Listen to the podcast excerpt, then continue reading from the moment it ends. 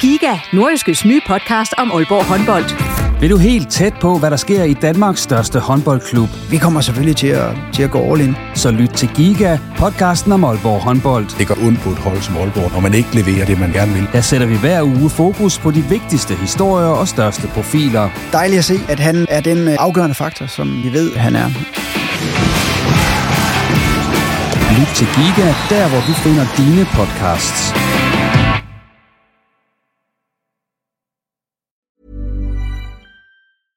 I'm Sandra, and I'm just the professional your small business was looking for. But you didn't hire me because you didn't use LinkedIn jobs. LinkedIn has professionals you can't find anywhere else, including those who aren't actively looking for a new job but might be open to the perfect role, like me.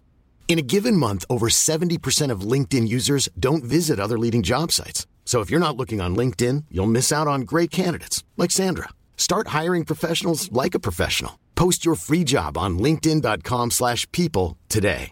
A lot can happen in the next three years. Like a chatbot may be your new best friend. But what won't change? Needing health insurance. United Healthcare Tri Term Medical Plans are available for these changing times. Underwritten by Golden Rule Insurance Company, they offer budget friendly, flexible coverage for people who are in between jobs or missed open enrollment. The plans last nearly three years in some states, with access to a nationwide network of doctors and hospitals. So, for whatever tomorrow brings, United Healthcare Tri Term Medical Plans may be for you. Learn more at uh1.com. Du lytter til en podcast fra Nordjyske. Efter et par skridt frem, så tog OB et stort tilbage i udekampen mod OB fredag aften, og efter bare et point og et mål i fire Superliga-kampe i foråret, er der igen flere, som sætter spørgsmålstegn ved Erik Hamren. Det bliver blandt andet set på i denne udgave af Reposten, hvor det også skal handle om en af klubbens tidligere spillere, der nu er topscorer i første division. Mit navn det er Jens Otto Barsø. Velkommen.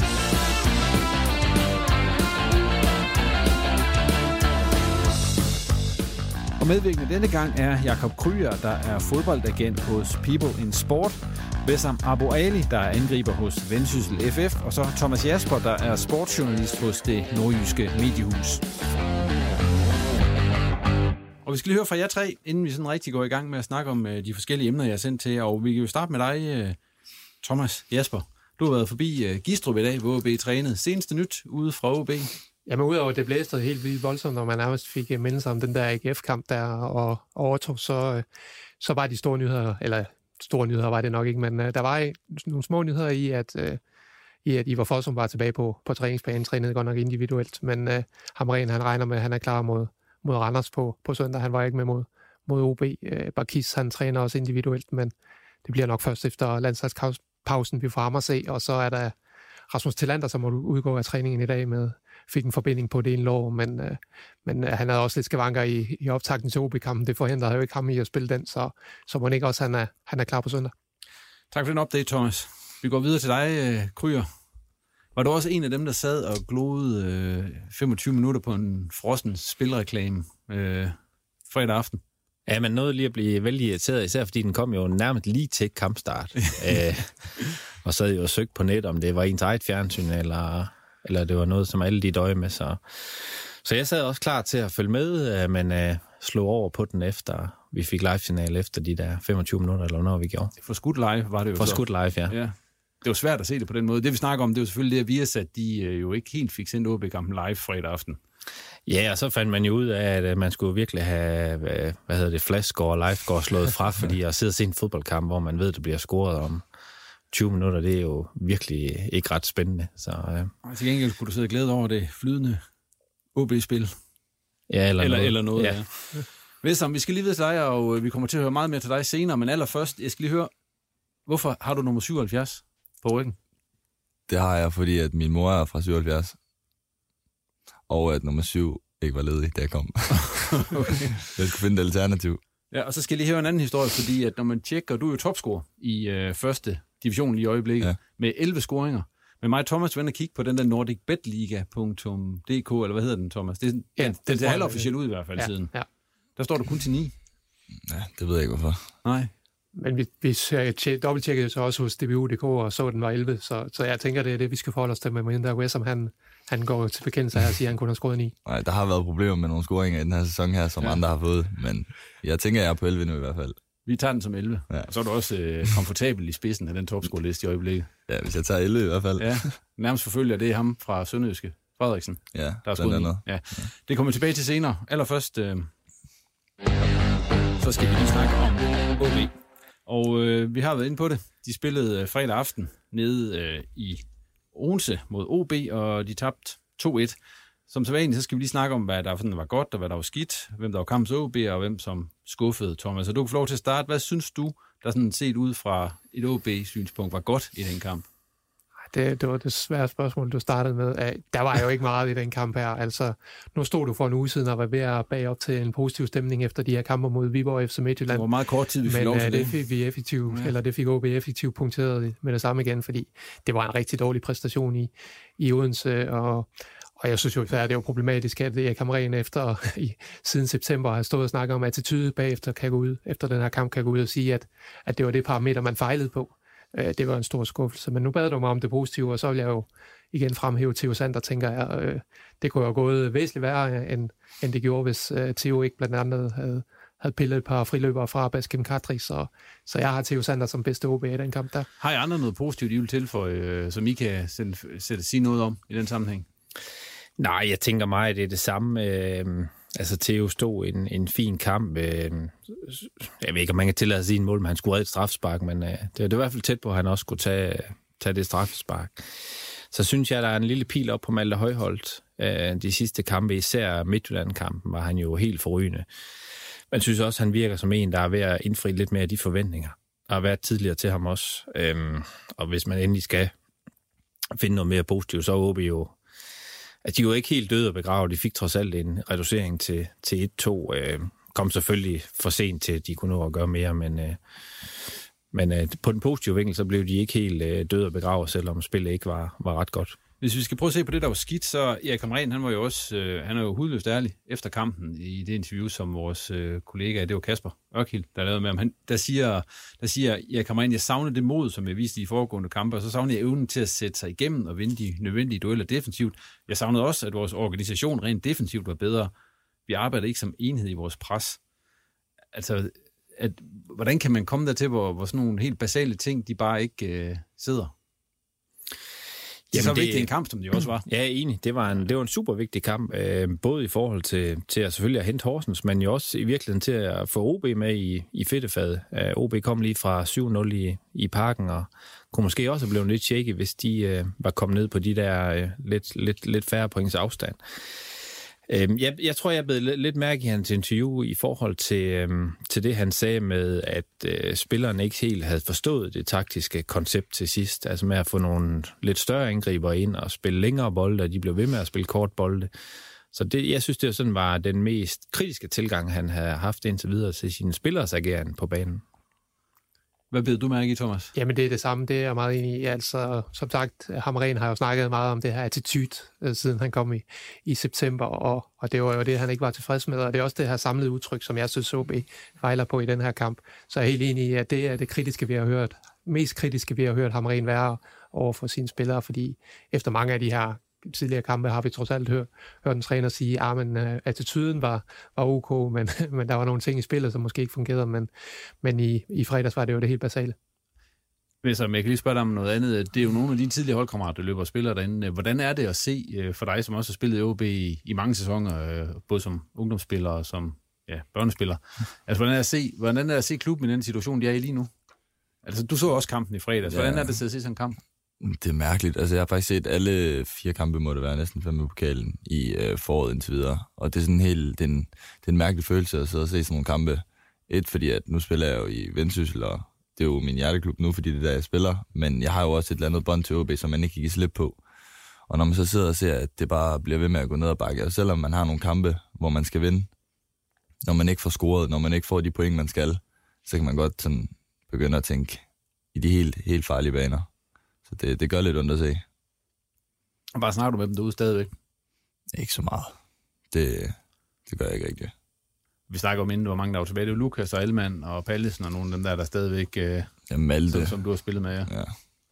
Hvad hedder det? Vi, skal, jeg skal lige, vi bliver nødt til lige at, at, at fortsætte med ham rent for sådan en interview her. Øh, synes I, det lugter lidt af, at han også øh, altså sådan, efterhånden er ved at miste modet, ham rent? Fordi det er vel hans opgave at få, få spillerne til at, at vise den attitude. Men det er som om, det ikke rigtig trænger igennem. Ja, man kan måske også spørge, hvor meget, hvor meget kan man forvente af en træner i forhold til det. Altså, det er jo klart for alle, hvad, hvad de her kampe de betyder i øjeblikket, så, så jeg synes jo, at der burde være motivation nok i det. Øh, så, så det, jeg synes måske ikke, det er så meget af en træneropgave i øjeblikket, det her. Det, det er jo helt basale ting, der skulle være, skulle være på plads. Men Jacob, er du, er du et eller andet sted, nu har du også siddet som øh, sportschef, du har også været træner osv., er du lidt rystet over, at man kommer sådan ud til en kamp mod Odense?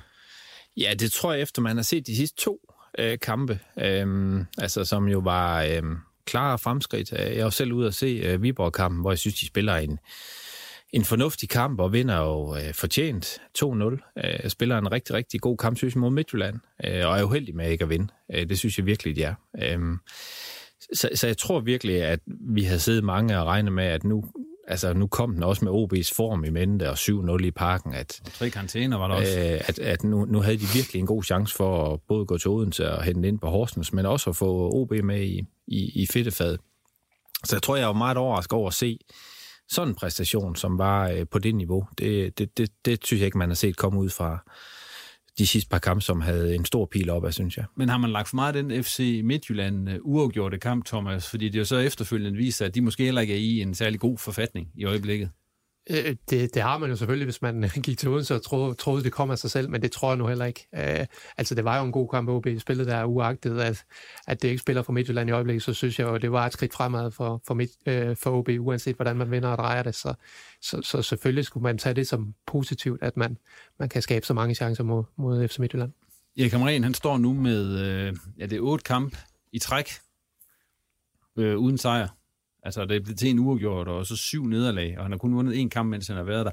Øh, Thomas Bælum, han, direktøren og øh, øh fungerende sportschef ude i OB, han er selvfølgelig øh, blevet forholdt øh, sådan overvejelsen omkring øh, Hamren, som jo blev hentet ind i september, da Lars Friis blev fyret. Og det Bælum, han udtalte oven på det her, det var, at det ikke er aktuelt med hensyn til træningsføring. Det har jeg sagt før, vi har tillid til træneren og tillid til staben. Vi kigger på, om der er en linje i det, eller en linje i det, vi arbejder med så dagligt. Og så siger han jo også, at øh, han kan se, at der er gode takter på træningsbanen, og hvis de bare fortsætter, så skal pointene nok komme.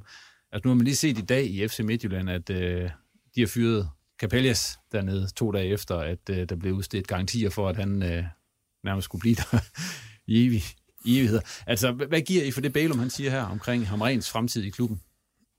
Altså, jeg tror alligevel, min første tanke der i øh, fredags var, at det var en ret kraftig sådan, øh, garanti for, at de ikke skiftede træner. Så, uh, så, så jeg, jeg tænkte i fredags, at det, det tror jeg ikke, de kommer til at gøre, men, men altså, som du selv siger, nu har vi set Midtjylland som søndag. Jeg tror både Graversen og, og Steinlein svarede klart ja til, at han var, han var træner, og så to dage senere er han ikke. Så måske skal man ikke ligge øh, meget mere i det end det. Men, øh, men jeg, jeg tror lige, da jeg så eller hørte det i, i fredags, at jeg tænkte, de, de, de, de lyder ikke som om, der er nogen, der er lige ved at skifte træner lige nu. Jeg tænker ikke, man skal lægge noget som helst i de der interviews der, fordi Øh Bale, man kan jo ikke svare andet, end hvad han gjorde. Og jeg kan også huske, at han går dengang øh, blev forholdt spørgsmål om Lars Søndergaard efter, efter 0-3 i Horsens der, hvor han så ender med at blive fyret, men der lød det jo bestemt heller ikke til, at han var på vej ud. Så, så det er jo det, de, de svarer på det her tidspunkt, når de får stillet det spørgsmål her. Uh, det skal man nok ikke lægge så meget i. Uh, træneren har jo opbakningen, indtil han ikke har den mere, sådan er det jo. Ja, det er, jeg tror, jeg er enig med, det, det, det er nok svært at tolke ham rent sikkerhed ud fra, ud fra det interview i hvert fald. Tror I, øh, hvis OB nu ikke vinder over Randers på søndag, tror I så, at Hamren han er træner i de sidste 10 kampe, som der kommer i det her kvalifikationsspil? Det er jo et godt spørgsmål. Altså, øh, nu, øh, nu forholder OB jo så også til, at der trods alt har været fremgang efter, efter de her ultimative krise, kriseoverskrifter med øh, uro i spillertruppen osv., så, videre, så, så var der jo et par kampe, hvor det så ud til at gå fremad. Det kan være, at man stadig forholder sig til det. Jeg har svært ved at se OB gå ud og hente endnu en brændslukker ind, ind i den her sæson. Altså hvis OB skulle skifte træner, så tænker jeg, at det er fordi, der er nogle nye investorer indover, at man, har, man peger på en mand, som man kan se, hvad er i klubben også på den anden side af sommerferien, uh, uanset om det er Superliga eller første division. Fordi det tror jeg ikke bliver ikke ham rent. Så, så står man med den mand, så kan det selvfølgelig godt være, at man tager skiftet nu, men, uh, men uh, hvis, hvis jeg skal lægge hovedet på blokken, så tror jeg også, at Hamren er, er OB-træner, når nedrykningsspillet starter. Men som du ser det, kan han, kan han vinde det her? Nej, det tror jeg ikke. Jeg, altså, jeg tror, OB rykker ned. Det er vel sådan noget 20-80-agtigt noget efterhånden. Øh, øh, det, OB for, kan jo holde sig til, at Horsens heller ikke samler nogen point, men øh, det hjælper jo lige lidt, så længe OB de ikke selv kommer i gang. Og jeg ser ikke mange tegn i OB-spil på, at lige pludselig så, så ruller det bare. Øh, altså, der har ikke været mange fremskridt i, i Hamrens halve år her, så, så jeg har svært ved at se, at han løser den opgave her. Jakob, du har jo siddet som sportschef og fyret træner også. Hvis du sad som sportschef i OB, hvad, hvilke overvejelser vil du gøre dig på nuværende tidspunkt? Men med den måde, som forløbet har været på? Ja, altså man kan sige, øh, øh, til syvende og sidst, så indhenter resultaterne jo alle trænere. Øhm, så hvis ikke resultaterne er gode nok, så er det jo altid et spørgsmål om tid, før træneren han, han ryger. Og det kan man sige, altså i, i OB's tilfælde med Hamren, der er det indiskutabelt. Resultaterne er slet ikke gode nok øh, i Hamrens tid. Så kan man sige, at processen derhen til afhænger lidt af, øh, hvad har du alternativ? Øhm, altså sidder du med et alternativ, hvor du tænker, at ham, eller hende for den sags skyld, har en større chance for at klare det her, end, end Hamren har. Øh, du kigger selvfølgelig lidt på, hvad sker der internt, altså hvad, øh, internt, jeg mener, hvordan træner de? Øh, altså træner de virkelig godt? Har spillerne en stor tro på, at det, de er i gang med lige nu, det, det er lige ved at vinde? Og, øh, så altså, de overvejelser er også med inde i det, men til syvende og sidst, så bliver du på et eller andet tidspunkt indhentet af resultaterne. Så er der altid noget timing i det, øh, og når du spørger om det der, så kan man sige, hvis de skifter træner, så skifter de efter Randerskampen. Øh, på grund af en landskamppause, der kommer bagefter, og på grund af, så går du ligesom ind til et nedrykningsspil, hvor du sådan øh, kan sige, at du starter på en frisk, og nu gælder det virkelig. Så øh, uden at svare, så hvis de skifter, så skifter de efter Randers kampen, i, i, i, øh, hvis de taber den. Hvis jeg ikke lige, fordi man siger altid, øh, de siger altid, at de træner godt. OB, hvis man spørger det. Vi, vi træner rigtigt, vi træner godt, og vi kan se fremskridt på træningsspil. Men har du nogensinde hørt nogen sige, at de ikke træner godt? Nej, faktisk ikke. Nej. Aldrig. Og synes man ikke altid, man træner godt? Jo, mere eller mindre. Altså, man siger i hvert fald altid, at man ja. træner godt. Ja. ja. Altså, jeg tror det mere, at det er på, på et individuelt punkt, det der med at træne godt og ikke træne så godt. Altså, jeg kan ikke se, hvilken, hvilken ting, der skal gå til forskel fra, da Erik Hamren kom til, til nu her til sidst på, på forskellen på træningerne. Nej, fordi de trænede også godt under Lars Friis, som jeg husker det. Ja, ja, præcis. Så, så det ser lidt, altså... Det, det skræmmende at tænke på, synes jeg lige i den her situation, det er, om man skifter træner eller ej, at at OB har været virkelig, virkelig ikke så god defensivt. Altså, der er kommet rigtig mange chancer imod. Og når man siger, at det er en mand som Theo, som har været nærmest bedste mand indtil videre i foråret, sammen med Malte måske, så synes jeg også, det siger meget, at øh, det kræver, at 18-årige Theo Sander er bedste mand for, at man bare har fået et point med nærmest i Superligaen. Øhm, for, for bare at have en chance for at overleve, føler jeg, skal man på en eller anden måde kunne skabe en eller anden bundsolid defensiv, hvor du bare tænker, nu står vi her bare, og der er ikke nogen, der skal skabe så mange chancer på os, at de de kan vinde 3-0. Men det, det har ikke været sådan indtil videre, synes jeg. Nej, så har de jo kun scoret et mål indtil videre her i foråret. Ja, så kan du sige, i forbindelse med det træner der, altså, der, der er du som ledelse også nødt til at være kold og tænke, hvis du har et bedre alternativ, og noget, du tror, der har en større chance, så skal du skifte. Øhm, og så skal du øh, leve med velvidende, at fans og sponsorer og øh, fodbold Danmark tænker, nu må, de, nu må de stoppe i det gale hus. Det er den tredje træner, de har haft på en sæson hvis du, hvis du har det alternativ, så er det simpelthen dit job at sige, nu, øh, nu har vi noget, som vi tror har en større chance for at redde OB øh, en ny sæson, og så skal du skifte. Men hånden på hjertet, der skal vel ikke så meget til, før, når man ser på, hvordan OB har spillet, til at man synes noget andet har en større chance, end det, der er lige nu? Nej, men så øh, kommer der alligevel de par kampe der øh, hjemme mod Viborg og, og, og Midtjylland, som sådan Altså man kan sige sådan lidt groft sagt, hvis du sidder som, som klubledelse og har de overvejelser, så vil du faktisk hellere have nogle lidt sort-hvide resultater. Uh, enten, du vil selvfølgelig allerhelst have, at det vender, og du begynder at vinde, så du, du kan lægge de overvejelser på hylden. Men, men er det ikke det så næsten det sværeste? Det, det er, hvis du får sådan nogle, nogle gode præstationer, og de giver lidt point og lidt succes, men det går alligevel, altså, så, så, så, så det bliver en svær beslutning. Uh, så sådan fyringsmæssigt, så havde det været nemmere for OB, hvis de havde tabt 4-0 hjem til Midtjylland og 3-0 til Viborg, fordi så tror jeg måske, de har tænkt, det her det er fuldstændig håbløst. Nu kom der et par gode præstationer, og vel også et par, et par fine resultater, og så, så bliver billedet måske lidt mere mudret igen. Jeg var lige inde på, at de har også kun scoret et mål. Det var så Daniel Granli nede i Odense her i fredag aften øh, på en øh, lang, stiv tog. Øh, Vessam, du er jo angriber. Ja. Og du har set kampen, OB har spillet. Ja. Hvilke arbejdsbetingelser synes du, OB's angriber de har haft? Altså, det, der vil jeg så sige, at jeg synes, de er blevet bedre i løbet af, af foråret allerede nu. Øh, jeg synes, de første to kampe så det rigtig svært ud, for nu er det Helenius, der har spillet for det meste derop. Øh, hvis man tager kanterne med også. Altså, det har set lidt svært ud, man har været meget isoleret. Og, men her på det sidste, synes jeg, altså blandt andet Midtlandkampen, får man skabt rigtig, rigtig mange chancer. Øh, 100% chancer og, og optræk til mål. så, så skal den jo bare puttes ind. Men jeg synes, det, er, det har været i fremgang, det offensive spil. Kunne du tænke dig at angribe på sådan et OB-hold? Som det spiller i øjeblikket? Nok ikke, altså, nok ikke lige nu, altså, men det, det, det er jo svært at sige. Altså, som sagt, der har været fremgang, og, og med lidt mere optur, så havde Helenius måske lavet to mod Midtjylland eller en. Og så, så havde det ligesom vendt skuden på OB. Så det, det, det jo altid nemt at være bagklog, kan man sige, på, på selve situationen derude. Du slipper for at vurdere Helenius ja, comeback, men jeg kan så spørge jer andre to. Øh, det er jo ham, der siden man ligesom har hængt det håbet på, at han har fået masser af spilletid her i, i de første, eller efter sit comeback. Altså, hvordan synes I, han har sluppet fra det indtil videre? Jamen, som Wilson siger, så synes jeg, at han var på noget af en uærespost i de uh, første kampe, både mod AGF og, og i parken, der, der spillede han jo nærmest uh, alene på, på modstandernes halvdel, så, så, så det var jo svære vilkår, og vi ved jo, at Helenius er en spiller, der, der især i Silkeborg levede af de relationer, han havde med spillerne omkring sig, så, så, uh, så der, der manglede han støtte, men mod Midtjylland, der skulle han jo have scoret, ja, han skulle have scoret to, to i den kamp der, så, så, så der kunne man jo have forventet mere, og, og i Odense synes jeg også, det, det blev en svær kamp for ham, fordi øh, OB's OB spil på ingen måde hang sammen. Ja, altså meget enig, det er jo... han selvfølgelig har svære betingelser, men, uh, men faktum er jo, at OB har lavet et mål i, i fire kampe, og det, det er han jo en del af. Det er jo selvfølgelig ikke kun ham, men, øh, men, men det problem skal de jo have løst, at uh, både de får skabt nogle flere chancer, men, men får scoret nogle mål også. Uh, både ham, men selvfølgelig også de, de kanter og gerne nogle midtbaner, der ligger bagved os. Hvis man ser på, øh, på det udenom øh, OB i øjeblikket, altså øh, Horsens, som de jo ligger og kæmper med nede i bunden, de har om muligt fået en endnu ringere start på, på foråret og tabt fire kampe. Lyngby er til gengæld kommet i gang og hentet syv kampe her i de her fire kampe, de har spillet.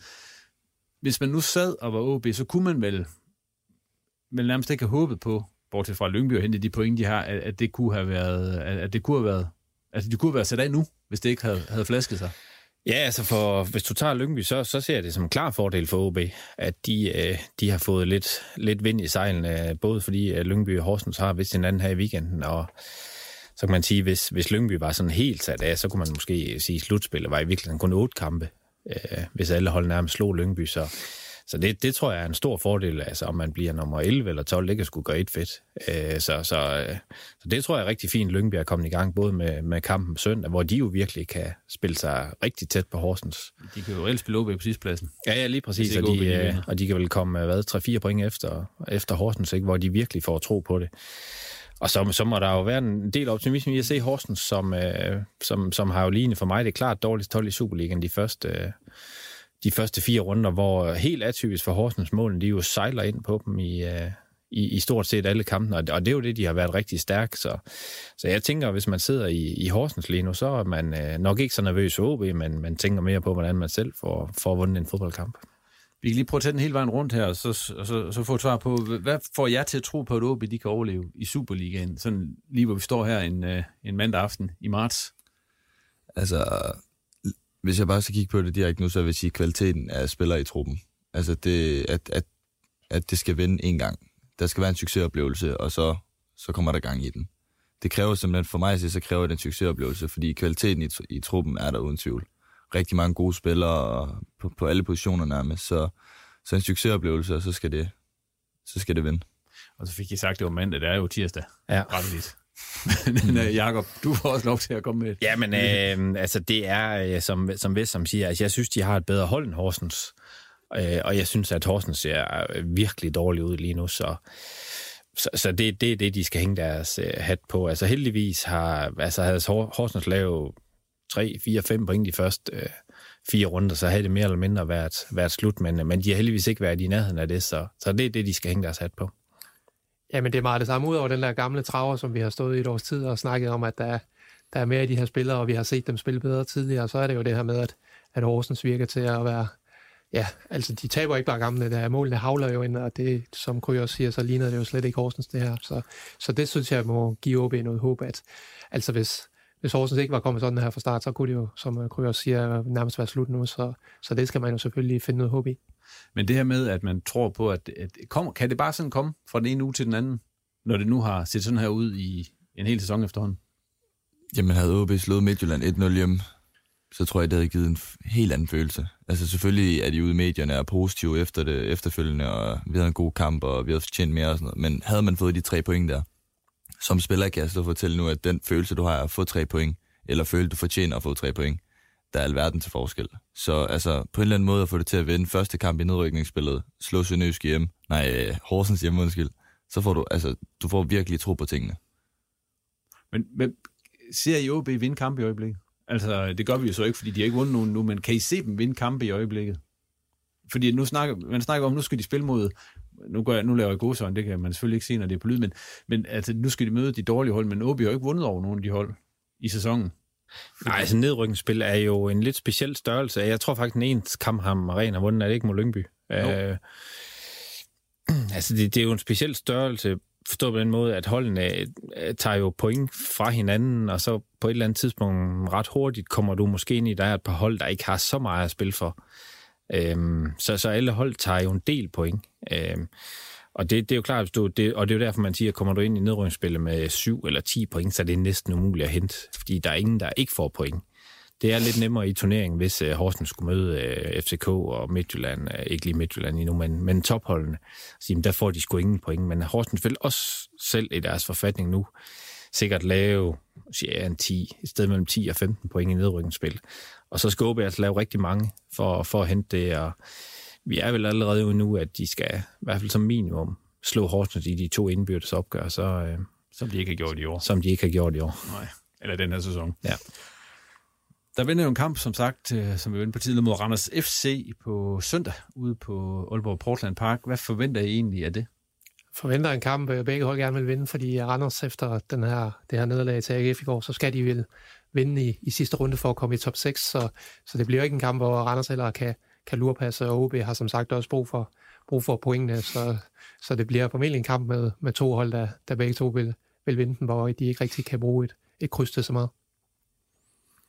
Ja, altså Randers synes jeg ikke har set... Øh, jeg synes heller ikke, de var sådan specielt stærke i går. Jeg synes, de havde en god start på kampen, men... Øh, det var et 2 ned til AGF. Ja, lige præcis, men, men faldt sådan rimelig hurtigt ned, og jeg synes, de lider lidt under, at deres angriber, som de har mange af, øh, jeg er vel en 4-5 angriber, men, men ikke rigtig. Altså, OD har de ikke haft i gang nærmest hele sæsonen. Øh, så, så, så ja, de, de har en okay chance søndag, selvom Randers selvfølgelig vil også tænke, at det er en forholdsvis vigtig kamp for dem, for, for at sikre sig top 6. Men der er det med, at hvis OB nu, lad os nu sige, de taber, og Horsens møder, som du også var inde på tidligere, Lyngby, altså 10 point kan de risikere at være efter, når vi går ind i det her kvalifikationsspil, som det vist retligt hedder. Altså, er det muligt at hente det der?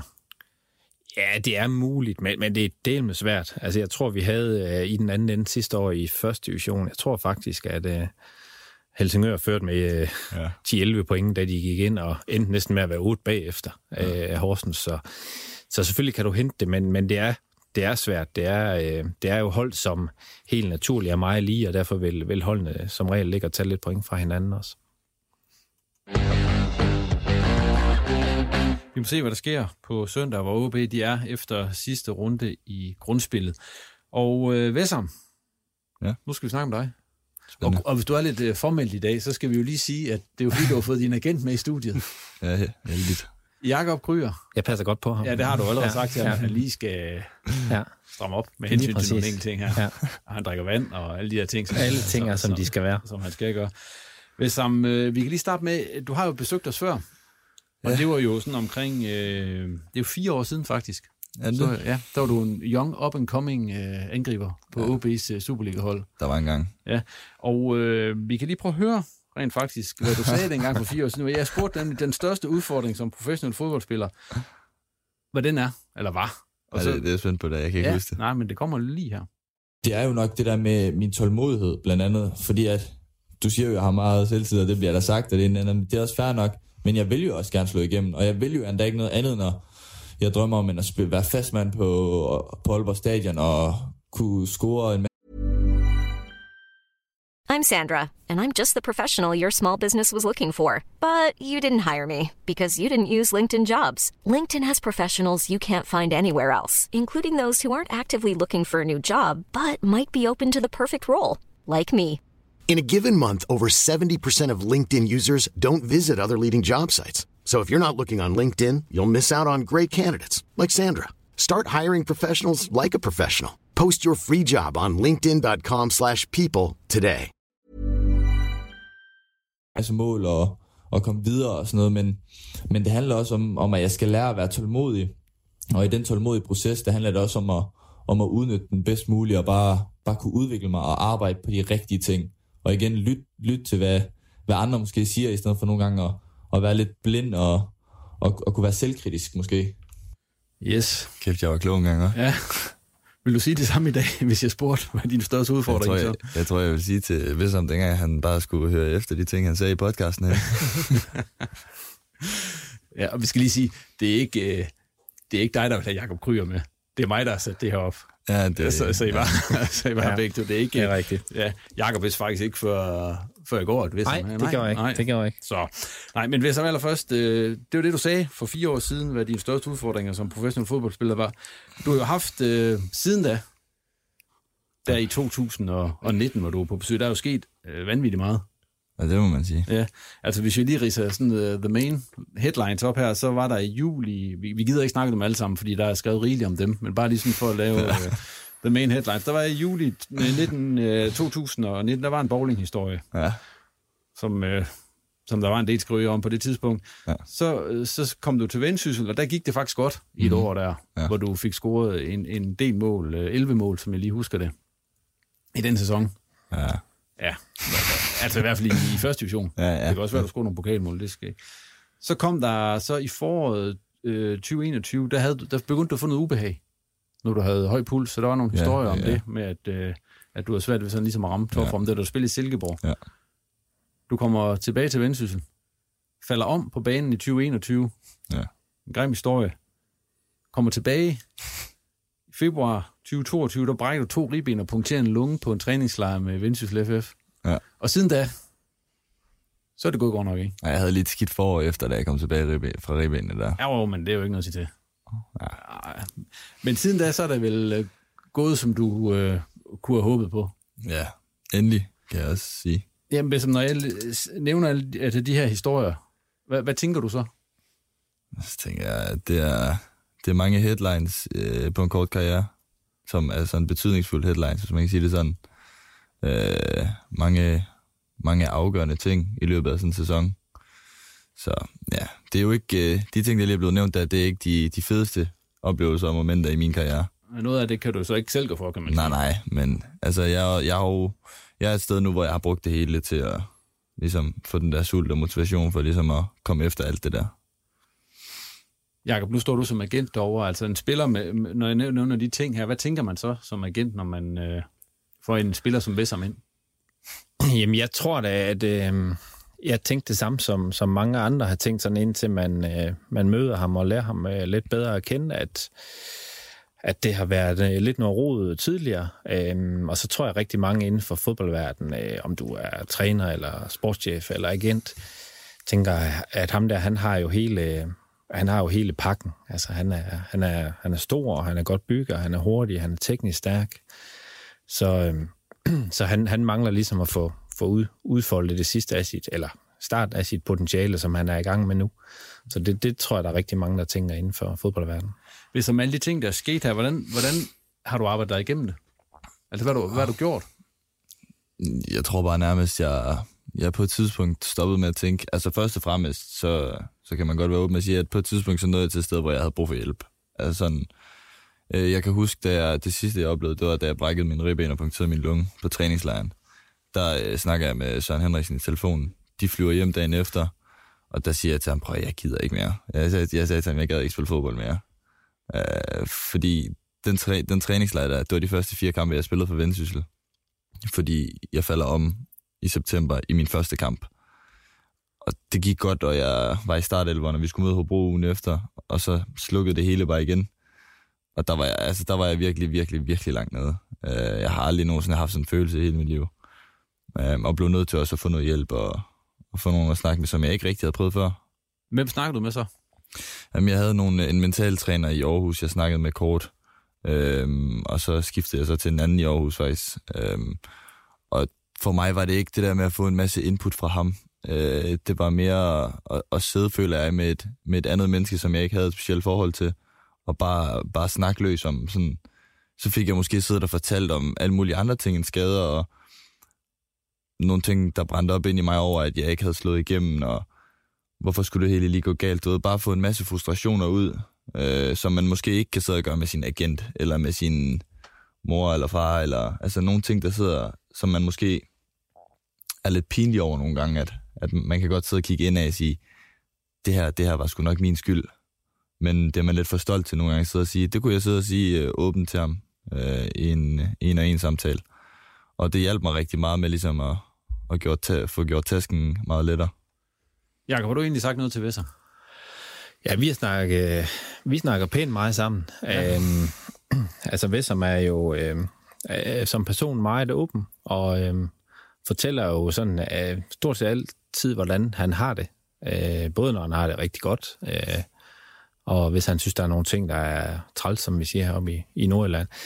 Så, øh, så det, det, det taler vi meget om, og jeg tror, um, en af mine sådan vigtigste øh, med, med Vessam, fordi han både øh, er meget åben og øh, sådan meget emotionel nogle gange. Øh, altså hele tiden at, at holde ham på, nu siger jeg, på rette spor og sørge for, hvorfor han har været så god de sidste, det sidste års tid.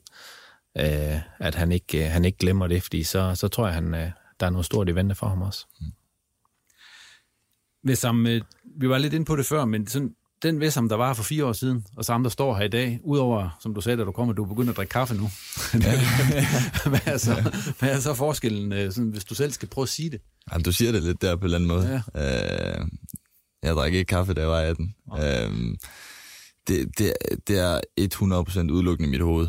Øh, og det fik jeg også at vide hele tiden dengang. Altså hele tiden, det er og jeg kunne ikke rigtig se det, men det, det hoved, han skal have styr på ham der. Man kunne godt høre sådan, dem der talte til min daværende agent, og til mine forældre, og min gamle træner, det var altid et eller andet mentalt, og det var ikke nødvendigvis, fordi der var noget galt med mig, men at det kunne hurtigt, jeg er en meget følsom person, jeg lever rigtig meget af mine følelser, succesoplevelser og dårlige oplevelser, det kan hurtigt påvirke mig den ene eller den anden vej.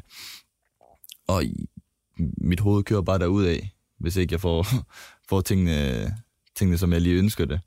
Og det har jeg lært lidt bedre nu at kontrollere. Være mere åben med mine følelser. Øh, være realistisk omkring mig selv, og, og egentlig lære rigtigt at nyde de der momenter, når det går godt. Det er de ting, øh, man kan sige, som menneske, du har lært. Hvad, hvad som fodboldspiller? Hvad, hvad, hvad for en type fodboldspiller er du? Er du stadigvæk den samme ved som, eller er du... Hvad, hvad for nogle ting har du lagt på i de fire år, der er gået, siden vi snakkede med dig sidst? Hvis du selv skal sige det. Ja, ja, altså, altså der var jo en periode fra, altså, ja, for to år siden, og så indtil nu, der, der vidste jeg ikke, hvad jeg var som fodboldspiller jeg turde ikke rigtig sådan at tage mine udfordringer, og jeg var sådan lidt, lidt, lidt, lidt en passiv bedsom. Altså sådan, jeg turde ikke rigtig gøre mine ting. Jeg havde ikke den der selvtillid, for jeg havde heller ikke noget at have den i. Øh, hvor det, det er jo det, der har kørt mig og drevet mig hele mit liv. Øh, men det er jo så blevet bygget på igen nu, og nu er det en spiller, der tror rigtig meget på tingene, og, og som, som lidt kan se sig selv som fodboldspiller, og ved, ved egentlig, hvem jeg er som fodboldspiller og hvad jeg vil.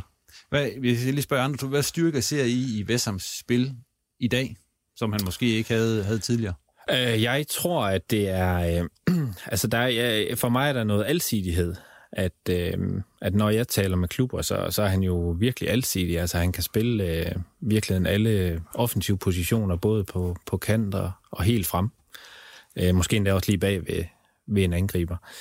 Øh, så tror jeg rigtig meget, at det, der overrasker øh, fodboldfolk, det, det er virkelig hans, hans arbejdsindsats og hans pres. Øh, han er en, en virkelig dygtig øh, presspiller, og en virkelig dygtig offensiv, defensiv spiller. Øh, og det, det tænker jeg, uden jeg kender ham i bund. Jeg tror, jeg så ham for U19-ligaen faktisk dengang i OB, men, men, men det tænker det er noget, han har lagt rigtig meget på, øh, både de sidste år, men sikkert også under Henrik i Vendsyssel, som, som går rigtig meget op i den del. Så, så den del, øh, tror jeg, både overrasker mig og også, også de klubber, når man ser hans tal, og siger, okay, han er virkelig en, en dygtig øh, presspiller og en arbejdsom spiller, og det er jeg ikke sikker på, han altid har været, uden at kende ham til bunds. Har du altid, det har du ikke altid været ved, som du står og lidt på hovedet? Nej, det, det er altså overhovedet ikke. Jeg kan huske, det var for det, jeg fortalte før, men jeg havde en periode, hvor det, det, det fungerede simpelthen bare ikke med bolden. Altså sådan, jeg kunne ikke rigtig gøre de ting, jeg ville og sådan noget. Så kan jeg huske, at jeg fik lidt en fornemmelse om, at hvis jeg skulle spille mig på hold, så var det lidt nogle andre veje, jeg skulle gå. Øhm, og jeg har et stort løbepensum og, og en eksplosiv spiller, så, så begyndte jeg at, at få meget ros for at erobre nogle bolde og gøre nogle ting i presset. og så har det bare fulgt med siden. Og nu ser jeg det til som en kæmpe fordel, også i det offensive spil, at være god, øh, være god defensivt. Thomas, Jamen, jeg ville jo have peget på det samme. Altså. Jeg vil jo sige, at allerede da West Ham kom frem i OB, så kunne vi jo godt se, at det var en, det var en god afslutter og en spiller, der kunne komme til at score nogle mål, som, som han jo også gør nu i første division. Men, øh, men jeg vil også pege på det, øh, på det der, på det der presspil. Jeg ved så ikke, om man kan have Henrik Pedersen som træner, uden at, uden at blive dygtig til at presse os. Så det kan være, at han også kan have en del af æren for det. Ja. Vi har været inde på, hvad som du er jo nummer et på topscore-listen lige nu i første division. Hvor meget betyder det for dig? Hvor meget, hvor meget tænker du over det? Uh, altså, jeg tænker over, at jeg er deroppe. Uh, taget med at jeg, jeg også spiller endelig for en gang skyld i, i løbet af en hel sæson, så er det også vigtigt for mig, at jeg får lavet min mål. Uh, for det er mit job for holdet. Uh, det er blandt andet at lave mål, og når du har Henrik, skal du også presse, skal jeg lige huske at sige. Men, men det er at få lavet min mål, og det giver også mig tro, troen på tingene, fordi det, det er virkelig der, du kan se, at du kan få nogle tal på, på tingene offensivt. Så det betyder helt sikkert noget for mig. Og jo, mere, jo højere det ligger op, jo, jo mere tænker jeg jo over det. Men det er ikke noget, der, der påvirker mig. Det giver bare mere tro på tingene. Hvis man ser på, hvordan du har scoret målene, så er det jo også sådan meget forskelligt. Ja. I forhold til måske tidligere. Ja. Hvor du jo, du vil gerne score flot mål. Ja, det er ikke noget, jeg gør med vilje. Det, Nej. det er bare. Nej, men du, nu, nu er du lidt mere, altså nu, nu er de lette mål betyder lige så meget for dig, fortæller ja. du. Ja, men det, det snakker vi om tidligere, at det, når du, når du angriber, så, så er det sgu også lige meget, hvordan, altså, jeg tror ikke, hvis jeg spørger min agent Kryer til venstre for mig her, hvordan mit mål var nummer tre i sæsonen, så tror jeg ikke, jeg kan huske, hvordan det så ud. Men jeg scorede det. Og det er også sådan lidt for mig, at det skulle lige meget, om jeg sidder oppe i krydset, eller om jeg lægger den ind med venstre. Altså, det er målene, der tæller, og det er også dem, der giver point. Det bliver ramt i ryggen. Ja, det er et godt mål til gengæld. ja, det kan jeg huske. Ja. det er også, vi er jo inde og tjekke, hvor du står, du har scoret målene med. Så der står tre med højre, fire med venstre, to med hovedet, og så en med næsen og en med ryggen, eller hvad? Øhm, det, det er sjovt, ja, det... du siger næsen, fordi det er en intern joke, som folk kører. Jeg har lidt en større tud end andre mennesker. øhm, og så, ja, så var det sjovt lige at sige, at det var næsen, jeg skulle med. Ja. Men jeg ved ikke, om det var næsen eller ryggen, eller hvad fanden det Nej. var, men den gik ind. Jeg skal selvfølgelig sige, det var også den, som jeg var inde på tidligere, det var den liste, hvor der kun optræder ni mål. Ja, okay. Hvor de har det her regnskab. Men Jacob, det viser jo også, at det er jo ikke, øh, altså det er jo alt muligt, der bliver scoret med her. Altså det er jo ikke bare en, øh, en der kan lægge den over til højre og så klaske den ind. Nej, og, og fra forskellige positioner. Øhm, der er nok ingen tvivl om, hvad som vil helst spille helt, helt op foran. Jeg tror også, det er der, han er bedst, men øh, man har også spillet kant, og gjorde vel også øh, så sent som i søndags i, ja. i, i noget af tiden. Så, øh, så, så det er klart, at altså, jo, jo flere måder, du kan, du kan score på jo fl- fra flere positioner, jo, jo, jo bedre og streg nemmere bliver det Vi skal lige øh, det som også ind på, fordi sidst du var der spurgte jeg også sådan, med, hvad tænker du om, øh, det, det har jeg ikke taget med det klip. Det, Nej, det, skulle det er godt. For, ja, ja. Fordi at, øh, der sagde du egentlig bare det, som så mange andre unge spillere, de siger, du vil gerne være fast for OB, og så håber du på, at du om tre år vil, øh, vil være i udlandet og spille ja. der. Øh, hvis jeg nu spurgte dig, og nu spørger jeg dig igen, altså hvor ser du dig selv hen om, om sådan 3-4 år nu? Det, ærligt, så tror jeg ikke, jeg vil kunne sætte ord på det nu. Øh, taget med min historie, altså sådan, det, det, er svært for mig ligesom at kunne, kunne se længere frem, end, end de oplevelser, jeg kan skabe for mig selv. Øhm, jeg drømmer, og jeg har selvfølgelig nogle drømme og ambitioner om at stadigvæk at komme ud og prøve mig selv af. Øh, nu har jeg endelig fået, fået nogle gode oplevelser, og kan mærke, at det, jeg stadigvæk kan nå det, og, og tror på tingene. Så helt sikkert drømmer jeg om at komme ud og, og være ude og, og prøve, prøve mig selv af på, på den hylde, som, som jeg nu passer til. Øh, og så må jeg jo ligesom gøre det weekend efter weekend, for at se, hvor god jeg kan blive. Jakob, der var jo, øh, som jeg kunne læse nogle steder, allerede lidt øh, interesse for Vessam i, i januarvinduet. Var det bare noget, der blev skrevet, eller var der rent faktisk lidt interesse for ham?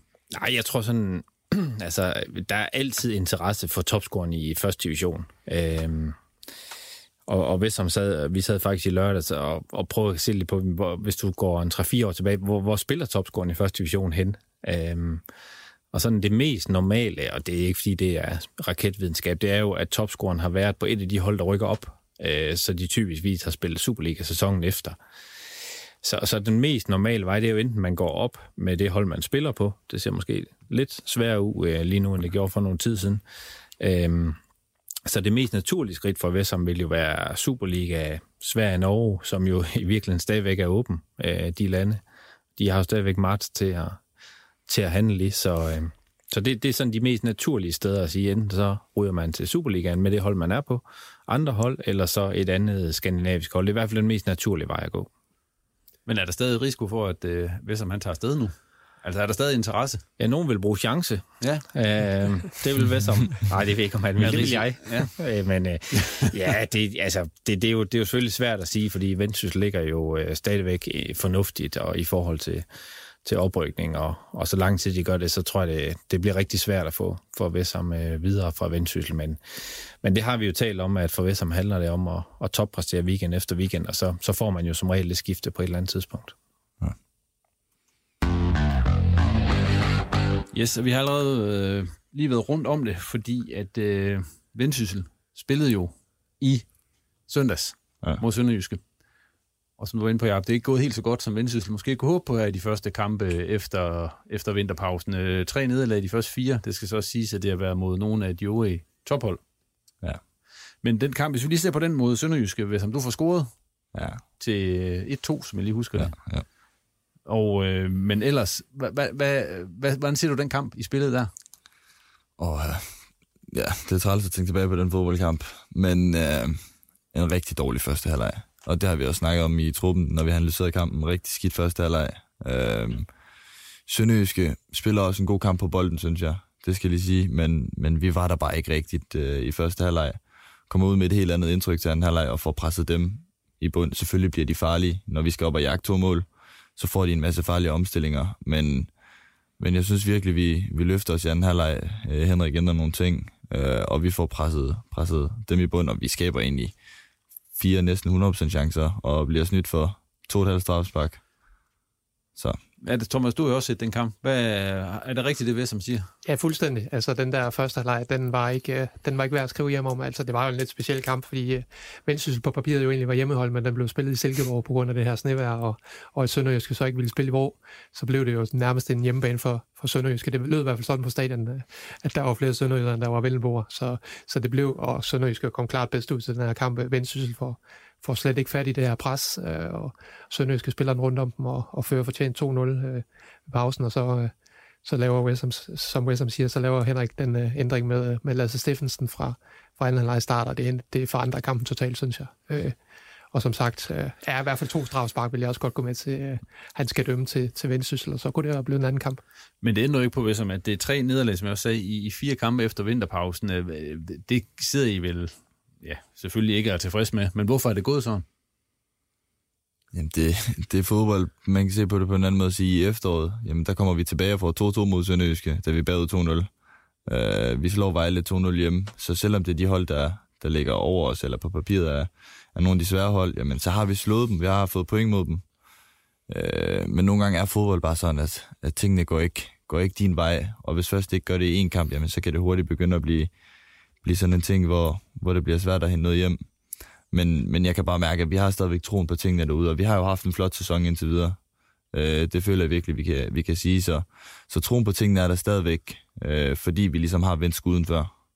Men der begynder at være langt op. Altså vi spiller videre, så kunne, øh, kommer vi også lige ind på lidt senere, 1-1, eller 2-2 undskyld med Hobro IK. Og jeg har selv videre her ja, i weekend, præcis. så det bliver jo, øh, det bliver vel nærmest, øh, fordi Vejle er jo stukket af. Ja. Det kan man ikke øh, nej, nej. ændre på, men øh, det bliver jo nærmest øh, ja, sæsonens hidtil vigtigste kamp, det må videre. Ja, altså tre point, så har vi kun fem op, tror jeg. Og så har vi dem lige to gange i top 6 igen. Øh, så altså, det kan nås. Det kan nås også, selvom, nu skal man være virkelig sød, så skal vi sige, selvom vi mister point, så kan det stadig nås, og vi tror på tingene. Selvfølgelig tror vi på det indtil det sidste, men øh, uden tvivl en, en ekstrem, ekstrem vigtig kamp øh, at få alle tre point i. Det er Vesam selvfølgelig ret i, men tror I andre på, øh, altså efter det, I har set her i starten af, af, af foråret, som det jo er, selvom det sneer udenfor osv., tror I så på, at, at Vendsyssel stadigvæk øh, med, med god ret kan, kan drømme lidt om at rykke Superligaen den her sæson? Altså, ja, for mig er det jo især måske Hobro-kampen, deres første kamp, som er det største problem, ikke? fordi de, de slår jo næst ved hjemme af tager i Vejle, og det gør de fleste jo. Øhm, og så møder de jo Sønderjyske på neutral grund, i hvert fald i bedste fald. Så, så det er jo især Hobro-kampen, den første kamp, som, som de tre point, jeg synes, de virkelig mangler. Øhm, og så synes jeg, at kampen på lørdag øhm, er ekstremt vigtig for dem. Øh, hvis de, jeg, jeg tror personligt, hvis de tager videre, så tror jeg ikke på, at de, de når det. Øh, så, så det er for mig i hvert fald en kamp, de ikke har råd til at tabe, og allerhelst skal vinde, ellers så, så tror jeg, det bliver, det bliver svært at, at nå det. Ja, man skal aldrig sige aldrig med det her oprykningsspil i første division, som Kryger også sagde tidligere. Helsingør, de gik jo fuldstændig ned sidste år, og, og videre, som lå i, eller ligger i en god position nu, de lå jo også i en god position i, i sidste sæson og går, gik også noget koldt, så, så der kan ske en masse, men nu har jeg set den der videre kamp på bagkant mod Hobro, og selvom Hobro er foran 2-0, og, og den ender 2-2, så vil jeg sige videre, de, de så gode i den kamp, så, så jeg vil sige, at videre, de er sådan betydelige favoritter til at tage den anden plads, synes jeg. Hvis de ikke rykker op, Vendsyssel, øh, som spiller du egentlig deroppe næste år så? Eller næste sæson? Indtil videre gør jeg det. Ja. Altså, jeg elsker den klub, og det, altså, jeg har aldrig nogensinde været et sted, hvor jeg... Og det, jeg har spillet i OB, men jeg føler mig virkelig hjemme. Og der er nogle mennesker deroppe, som har gjort ekstremt, ekstremt mange ting for mig. Øh, blandt andet min træner og, og Søren, som, som har givet mig tro på tingene og, og givet mig glæden tilbage ved at spille fodbold, og det, det er jeg bare ekstremt taknemmelig. Og så er det jo også lidt op til klubben, altså hvis jeg bliver ved, som jeg har tænkt mig at prøve med at lave mine mål og gøre det godt for holdet, jamen så kan det også godt være, at det på et tidspunkt bliver en case, hvor de tænker, at de, de skal tjene nogle penge, og, og jeg har, de ved også godt, at jeg har drømme og ambitioner om at prøve at komme ud, når det også, øh, også kører. Så det når man nok til enighed om til sommer, når vi ser, hvordan vi lige lægger. Vi kan lige spørge igen. Tror du, han spiller op næste sæson, hvis de ikke rykker op? Nej, det tror jeg ikke. Det var kort og kontant. Vi skal lige videre til øh, Hobro-kampen der. Der var du lige inde på, Thomas. Øh, 2-2 spillede de mod, øh, mod Hvidovre. Og fortsætter så øh, vejen væk fra bunden, kan man sige, selvom det kun er et point, de får der. Hobro har jo haft en overraskende Ja, det er ikke en overraskende. De har i hvert fald en rigtig god start på foråret. Ja, og det var et positivt point at få mod videre, fordi øh, jeg synes, øh, ja, videre de er gode. Øh, og det er jo ikke den øh, slags hold, øh, Hobro skal til at møde nu her. Så, så Hobro har fået point i fire af fem kampe her i, i foråret, så det er jo en rigtig positiv start. Og især det her med, jeg tror, de har scoret 10, 10 mål nu i, i fem kampe, et snit på to, øh, hvor man i, i efterlavet, efteråret lavede et snit på et halvt mål per kamp. Så ja. det er noget af en fremgang. Øh, man har så også begyndt at indkasse lidt flere mål, end man, man går i efteråret. De, de ting føles måske lidt ad, men, men nej, jeg synes, det ser, ser fornuftigt ud i Hobro, men der er jo ikke noget, der er sikret endnu. Jeg tror, de fleste har det sådan med, med Fredericia, som er fem point efter Hobro. Kommer de ikke i gang på et tidspunkt? Det er jo et hold, mange har set i top 6 inden den her sæson, så, så der er jo ikke sådan et hold, hvor man bare tænker, de, de når det ikke, og de rykker stensikkert ned ud over Nykøbing, som ligger sidst, men der skal jo findes et hold mere, så, så jeg tror, det bliver et hundeslagsmål i, i meget af det her nedrykningsspil. Som du prøvede at spille med Hobro her for nylig, som, som Jakob også var inde på, altså, ja. hvad er dine tanker om dem? Sådan også i forhold til at de, skulle, skulle redde sig? De, prøver, de ved, hvad de vil. De, de, altså, de har øh, en rigtig stærk gameplan, og øh, formår de at få lov til at kontrollere kampen på den måde, som de vil, jamen så er de også rigtig, rigtig svære at spille mod. Det gjorde de blandt andet mod os. Øhm, og de er bare generelt svære at spille mod. Øhm, det kan man også se, jeg ved godt, videre er gode, men altså, at du får 2-2 mod videre og får et point med, det kan, det kan godt være rigtig, rigtig godt fået med i, i den sidste ende.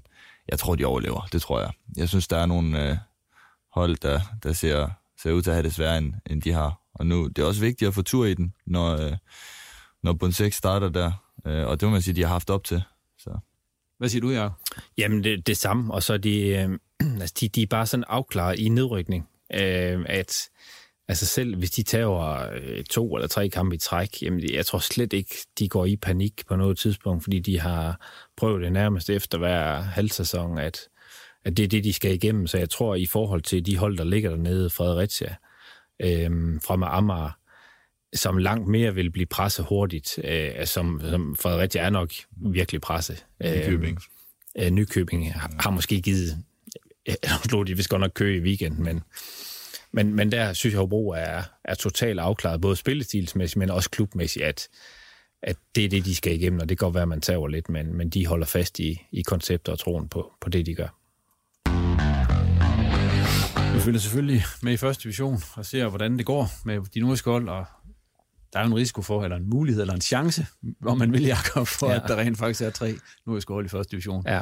til den kommende sæson. Det der, håber vi ikke et eller andet sted. Nej, der bruger vi risiko. Ja, okay. Ja. Lad os gøre det. Ja.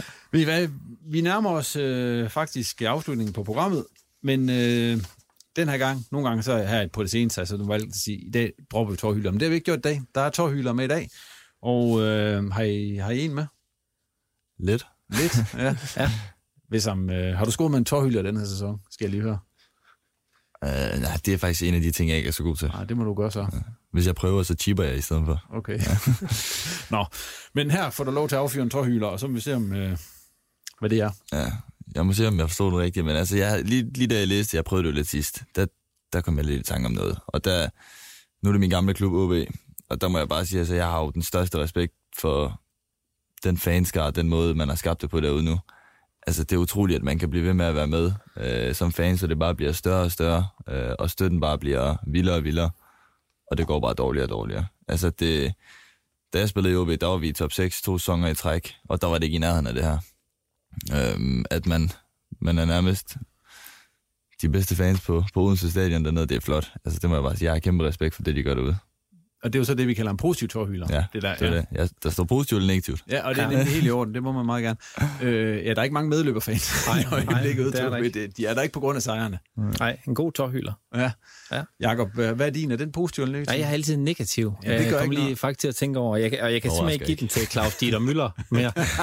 det, det går ikke.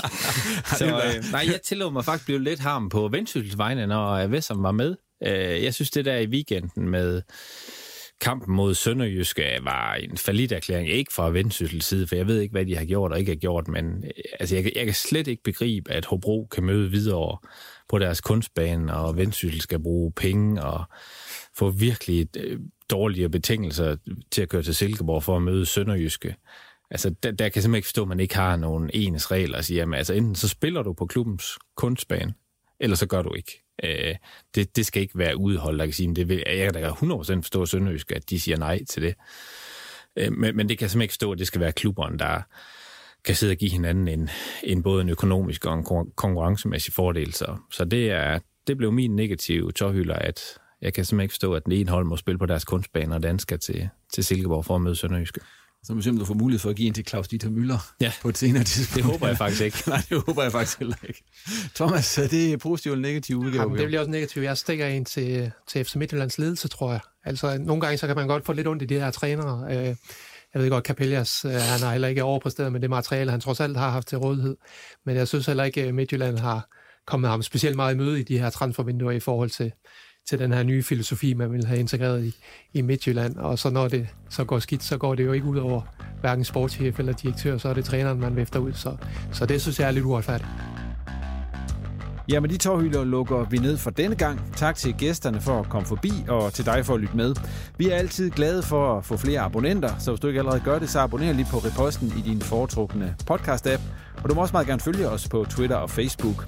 Går alt efter planen, så er vi tilbage allerede på søndag efter sidste runde i Superligans grundspil, hvor jeg igen åbner kælderen, så vi så hurtigt som muligt kan få en frisk udgave af Reposten ud til jer lyttere. På genhør.